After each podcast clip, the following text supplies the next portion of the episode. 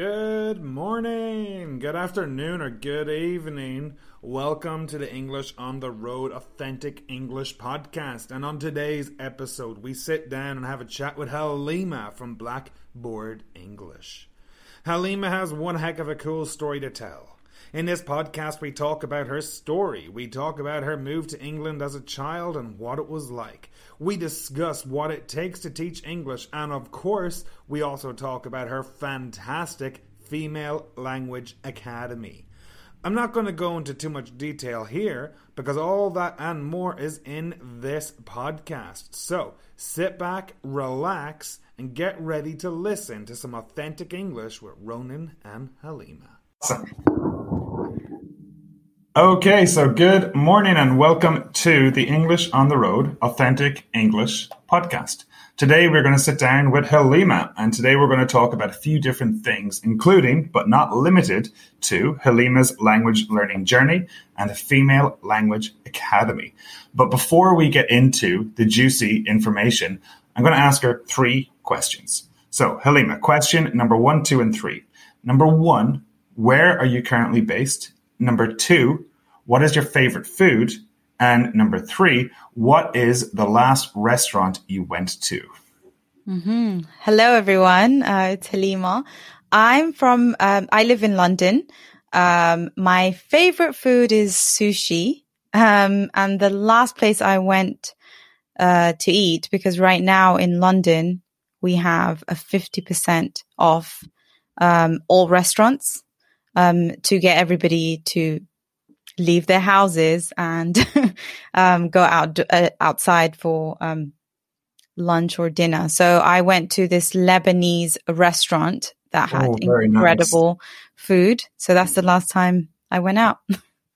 I guess that in London there are so many opportunities for different types of food. Oh, yeah? one million percent. Yeah. The best food is here. Like you can eat um, the best Thai, Japanese, um, Lebanese, any type of food you want. Actually, sometimes I have such high expectations when I actually go to the country. I'm like, oh my God, it's better in London, which is awful to say. But yeah, we have really good food here.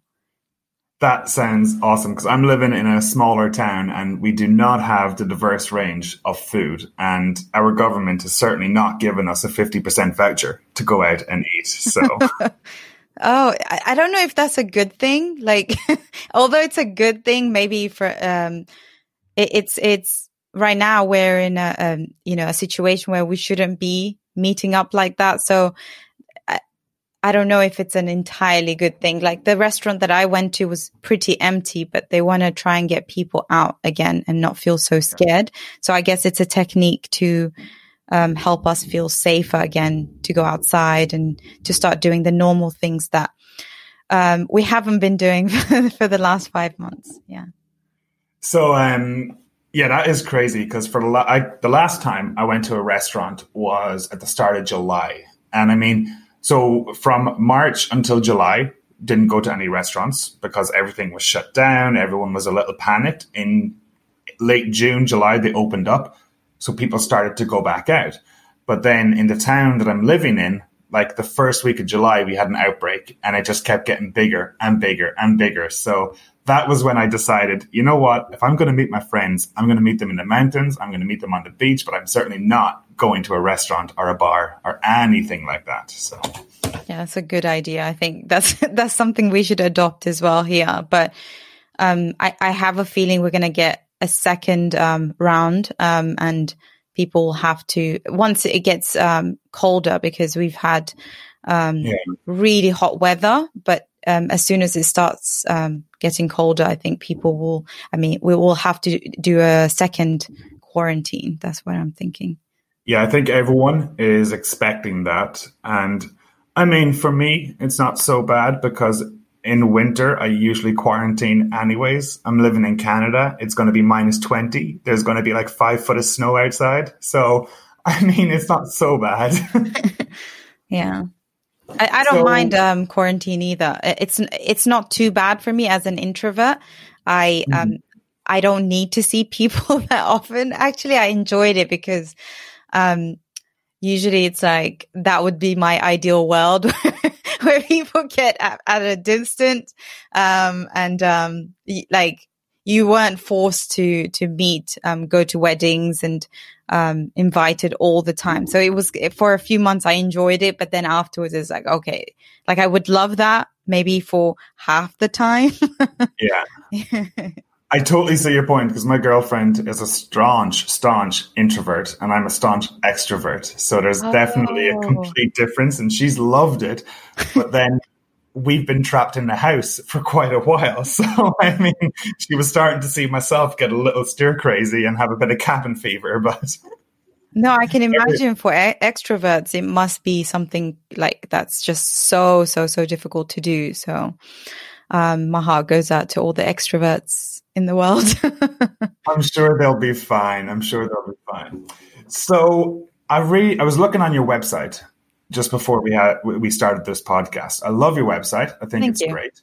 And I saw something very interesting. You were saying that English, for starters, is not your first language. Is that correct? No. Um, English is actually my third language. Um, oh, wow. Yeah. So um, I am to an English student for life. Yeah, always, yeah. always. And I saw that you mentioned that you were illiterate when you started school. Yeah, so I can tell you a little bit about my story. Um, Please. Um, I I didn't go to school for certain reason. Um, so I was born in Somalia. Um, at the age of two, I had to leave because of civil war, which um, meant that we it was not safe for us to be there anymore.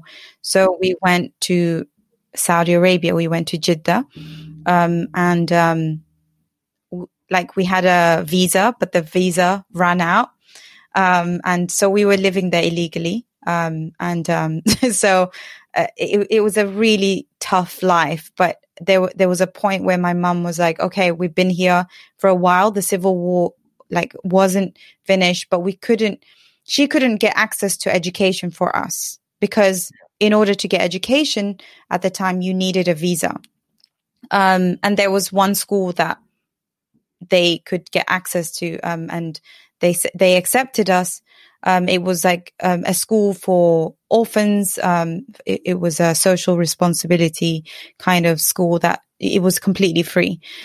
And um, and then my mom like was super excited to find this opportunity. And she was like yes my daughters can finally go to school. Um, and um, she signed us on and you know put cl- i remember that day she put clothes on us and um, she was super excited. We were just like over the moon. Um, we went in the taxi. And then on our way she realized that she couldn't afford the taxi rides to the school every single day. So she told the driver to turn back and we went back home and we were kind of confused like why are we not going to school? You said we're going to school. And all i remember is being with my grandmother and she was in the cr- room like crying her eyes out because like she wasn't able to take her children to like to study and to to um have access to school. And that at that time like we didn't have internet. There was no, um, you know, you couldn't connect to somebody that could help you like we do right now. So, um, that like lit a fire in her to do whatever it takes to educate her children. Um, so she was like, you know what? I'm okay going back to Somalia, even if there's civil war. Like we can manage. I'm not going to stay here and, and live a life where my my daughters don't get the education that they need. So she goes back to Somalia, um, and obviously that it wasn't like she. I, I, guess she imagined it to be a lot safer, but it wasn't. Um, and she spoke to um, her um, mom and her dad, and they were able to connect with their family. So they had family members in the UK already. Um, and they said, you need to come here. You need to bring your children here because they will get access to education and a safe place to live. Um, so they helped us out, like, and, um, so we went to the UK as refugees. Um, that's where they gave us a house. Um, they, it was a long journey to get there because the means to get there was like crazy. I won't go into detail now, but, um, it was the first time we we had our own house because when I was in Jeddah, we would move like a million times. Like it was we we we couldn't stay in the same house. Like there was always a, a problem of not being able to pay for rent. So it was the first time of stability. We got enrolled into schools. Um, and that's when, um, you know, we went in and I didn't know how to read or write. I'd never held a, a pen in my life. So they literally showed me how to, um, hold the pen and how to, um, you know, speak English and like, and everything else, um, around that. Yeah. So what age were you when you landed in the UK? I was eight years old or nine. I don't remember like now, but it was 94. It was 94. Yeah, 94. And, and what was your level of English when you arrived to the UK? um, so it's a funny story because we, we, we knew like phrases, but it, like there was zero. Okay. So let's say zero, but I remember okay. like we knew certain words, but they weren't, they were incorrect. Or now I look back, I remember my sister, um, just before we started school, she was like, okay, I'm going to give you all the knowledge that I have for you. So she was like, when, when, um, when somebody asks you a question, um, this is how you say no. So she, because, um, in Arabic, um, it's, it's different how you respond to, um, a woman and a man, or you talk about a woman and a man. So she said, if, um, if you speak to a woman, you need to say, um, so no, I don't even remember the exact thing, but I think she said, if you, when you respond as a woman, um, you say now. And a, as okay. a man, you say no. And so I was like, okay, I get, I'm going to say now every time someone asks me a question and it's, it's a no, right? So in school, I remember be, um, somebody like all the kids I was inside the changing room. I had no idea what they were saying. And they were like, do you have uh, your PE kit. So PE kit is like your your your clothes that that you wear to do gym, uh, to go to um, do um, I don't know um, do basketball or yeah, like physical education. So exactly. Um, so I, and I, and I didn't, I knew I didn't because they were showing me like I'm pointing at the kit and I said, now. And I was like, I kept saying now. and so, and so, um, they were like, yes, now. Like, do you have your kit now? And I was like, now. like, I don't know what happened after that, but that's the extent of my English when I first came to London.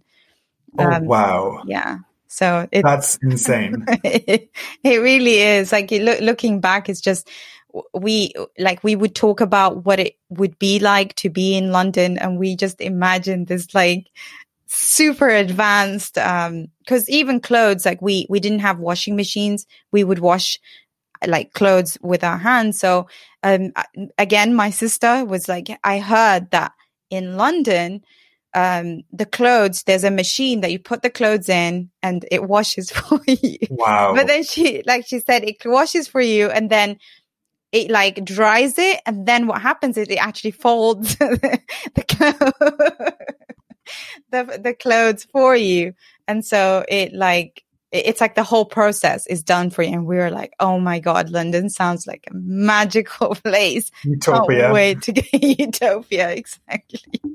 So yeah, it that- was, it, it was super exciting to be able to have that opportunity. And yeah, so that's. It's interesting that you talk about the, the laundry because, you know, Ireland has had a lot of immigration over the years. You know, we've our best export is people, and to this day, it is people between the ages of 20 and say 35. If you're Irish between the ages of 20 and 35, you're probably going to live abroad at some point.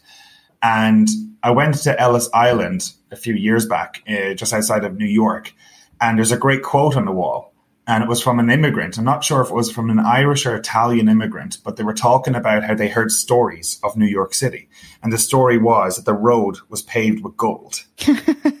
and so they they traveled across the Atlantic on these dingy ships and they literally believed that the road was going to be paved with gold. Mm-hmm. But the the most important part is like when they arrived, they noticed that the roads were not paved with gold. Mm-hmm. They noticed that there was no roads, but the Americans wanted someone to build the roads, and that was good enough for them. So mm. it's kind of like you always have this perception of what a place is going to be like. Yes. And when you arrive, it might not be exactly it, but you're still thinking, you know what? There's opportunity here. There's yeah. something different about this place. So 100%. Yeah. We like until this day, we're super grateful um, because we don't know what our lives would have been like if mm-hmm. we didn't have that. Um, so, you know, uh, my mom had that, you know, she, she made, education the forefront of all her decisions. So, and that's why I think we, we ended up being where we are right now because that's what led her to like to make all the decisions that she did. And so, yeah, we like that, that's, that's the journey. Um, there's a lot more detail, but, um, it's something that I always want to share because for the students that are listening, um, learning language is is part of like your journey right now but it's it's not it's it's going to change. And so each stage that you're in learning to really enjoy it and you know really fully um, grasping where you are right now and, and, not thinking about where you want to be all the time can it, can, change the experience for you um, vastly. Because when i look back now i'm like oh i should have done this and it would have been good if i um, really focused on the things that i uh, um, that i enjoyed about the language and um, not kind of just ignore it or i didn't ignore it but there was aspects of living in London and it made me feel different not knowing the language. It didn't, I couldn't make friends quickly. So there was a lot of things, but I wish that I did a few things differently to help me um, maybe develop my language faster or really, you know, take it to the next level when it comes to developing it and um, using it. Yeah.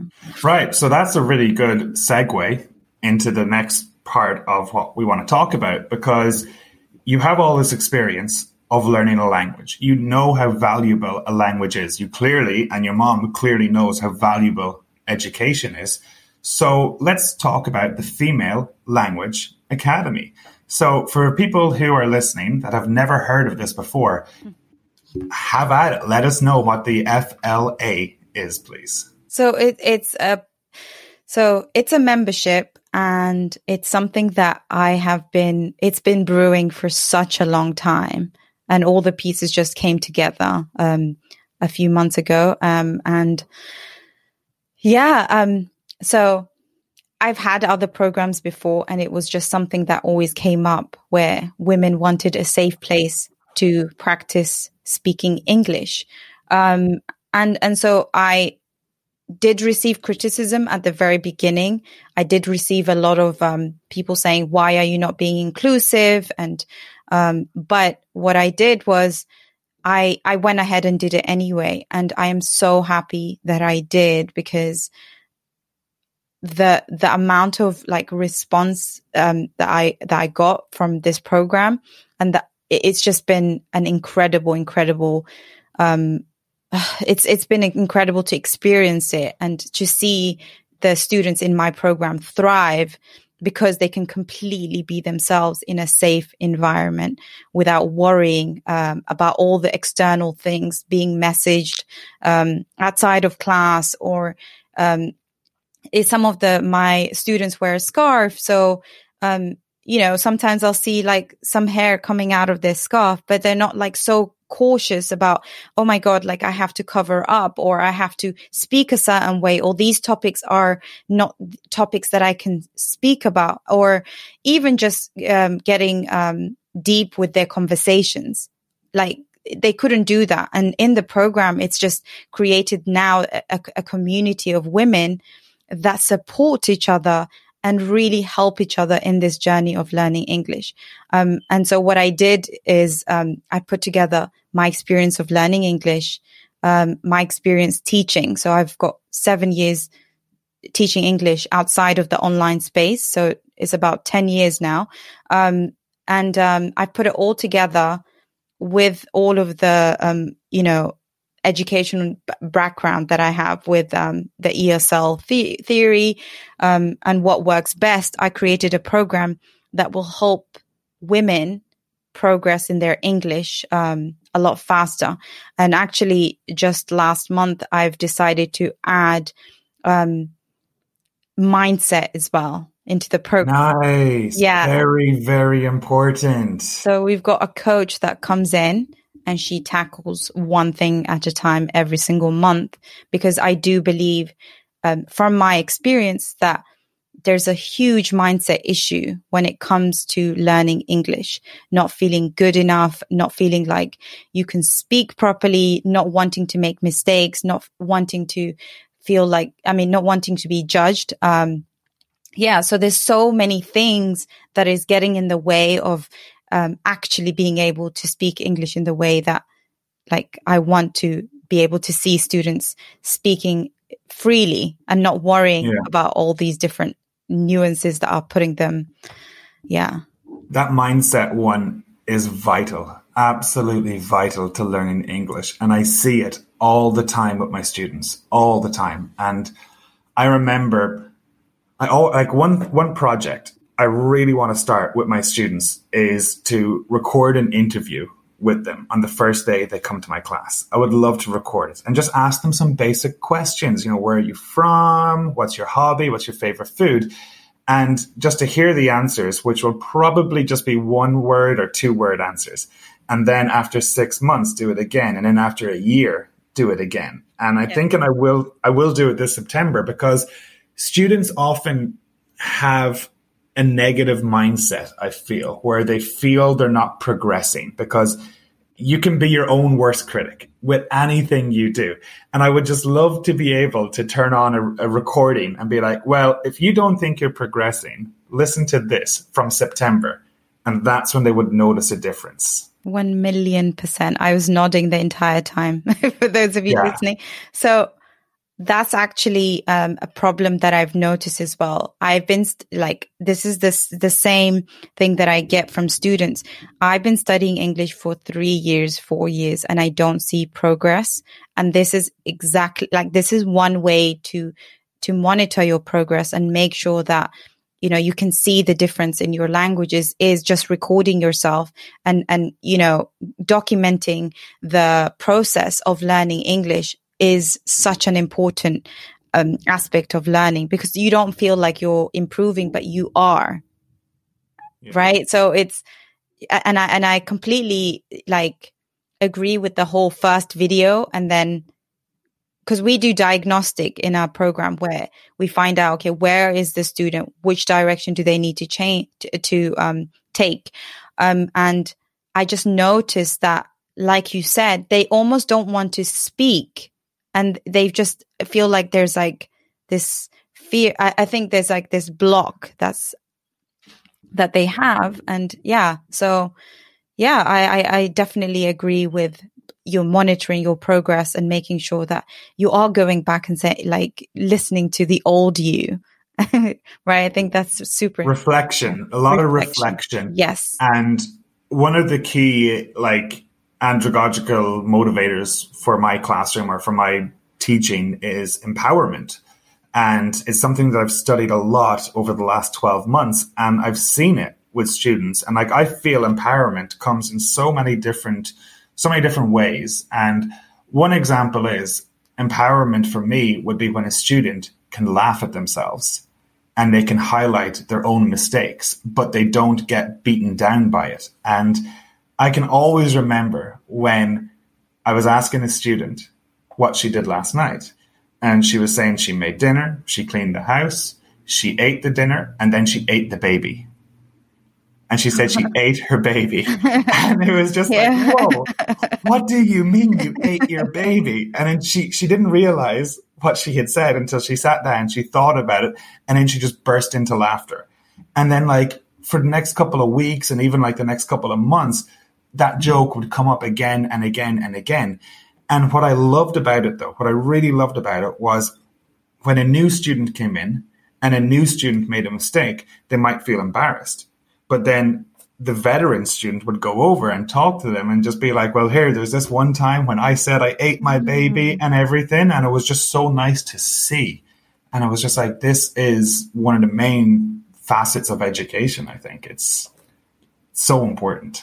Um, one of the things uh, uh, to to add to that is when my students make mistakes, I really dislike it when they apologize for the mistakes oh. that they're making, um, because it's like you're not allowed to make a mistake, and that's so wrong. I feel in so many levels. You're learning a language, you're bound to make mistakes. Everyone makes mistakes when they're speaking. Sometimes I will not include a verb inside a sentence, but I don't realize it and I'm just like, when I listen back to my videos, I'm like, oh, I, I didn't include that. Oh, well, like, let's move on. Like, it's, that's did life.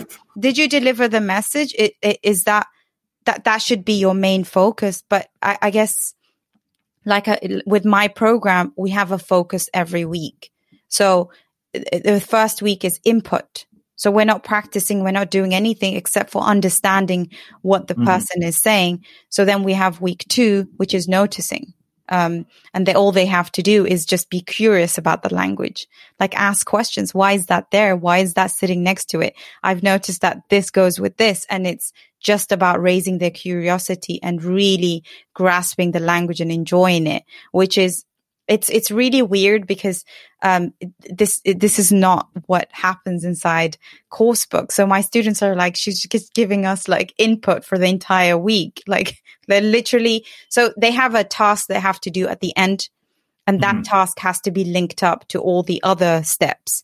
So I give them input that will allow them to be able to communicate at the end. And, and so having a focus, like this week we're doing this, this week we're going to practice, this week we're going to do this. And so um, it's, it's not something that they've done before, but they can see that it's helping them a lot with their English learning journey. If that makes that's brilliant. Yeah. That does. And that's absolutely brilliant. I love the idea of the Female Language Academy. I yeah. think it is essential. Um, I'm not surprised that you came under some criticism. You're always going to come under criticism, especially for something so so advanced as this. There's going to be a lot of people out there who are against it, but I'm glad that it didn't stop you. I'm glad that it didn't yeah. prevent you from really doing it because I think it's it's so important, especially in 2020, especially with learning a language and as you said, having a safe space is essential and you've clearly provided that to your students. So congratulations. Oh, that is so an much. amazing thing. Um, all right, so we've been talking for 26 minutes already, and I'm going to try wrap this up in the next four minutes. So, um, do you have anything else to say, or do you have any questions for me? Um, yeah, actually, I had a question about um, th- just the empowerment. What message would you have for my students that are already in the program. I think this is um, something that I want to be able to let them hear in terms of how can they empower themselves to learn English. You've mentioned one point. Is there any other things they can do to make sure that they can empower themselves a little bit more when it comes to language learning? Get out there, be brave, listen to Halima. That's definitely one of the most important. yeah. But be brave. Don't be afraid to make a mistake. Put yourself in an uncomfortable situation because when you do that repeatedly, that situation will become comfortable. Um, and really think about why you're learning the language. And that's a huge part of where I teach. Yes. You know, why? I ask I ask my students, why are you learning English? And they say, because I'm living in Canada. And I'm, no, that's not that's not why you're learning English. And it's just like, really, really think about it. You, are you learning it for yourself? And then they realize that, well, no, I'm not learning it for me. I'm learning it for my kids. I'm learning it so I can talk to my children. You know, and that's, that's a real heartbreaking thought because some of my students, their children don't speak the same language as the parents because they've moved to Canada at such a young age. Oh, wow. So the, chil- the children only speak English the parents only say, for example, speak Arabic. So it's kind of like there's a bit of a divergence there. And sure, there's a bit of broken English and a bit of broken Arabic. But when I talk to the parents and it's like, you're living in Canada and this is what is going to happen. But really think about the reason why. And then when they realize I'm learning it because one, yeah, I live in Canada, but two, I want to become a member of this community. I want to be able to talk to my children. I want to not be hindered by my English.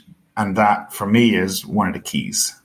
So to sum it up, have a strong why. And if you don't, look for it so that you can yeah. keep going back to it each time you feel, um, you know, demotivated from all the things that are happening um, in yeah. your life. Yeah. Yeah. Because I mean, some of my students have been engineers, have been doctors, they've been mechanics, they've been homemakers their entire lives. And when they move to Canada, you're kind of starting from scratch. So it's kind of like you're not doing it because you're not learning English just because you live here. You're learning English to improve your life and improve the life of your family. You know, and that's the that's the reality of the situation. So, and uh, yeah, I just empowerment is key for me. so, uh, without any further ado, we are going to wrap this up. So, Halima, thank you so much for joining the podcast. Thank you so much for accepting. Thank you so much for coming on. And thank you for setting up the Female Language Academy. Any final thoughts? Yeah, um, if um, you know anybody wants to learn from me, um, I have weekly emails and I have um, videos every week. So um, I think Ronan will put a link um, in the show notes that you can subscribe and um, you'll be hearing more from me. and what is your Instagram handle, please? It's Blackboard English. Blackboard it, English. That's the same handle for every um, platforms, social media platform. So, are you on YouTube? Yes. Perfect. Yeah. So I will post all of those in the description. So if you're listening, look at the description, click on those links and empower yourself. Halima, thank you so much for joining. Thank you for having me. And that, ladies and gentlemen, was Halima. What a cool and motivating person.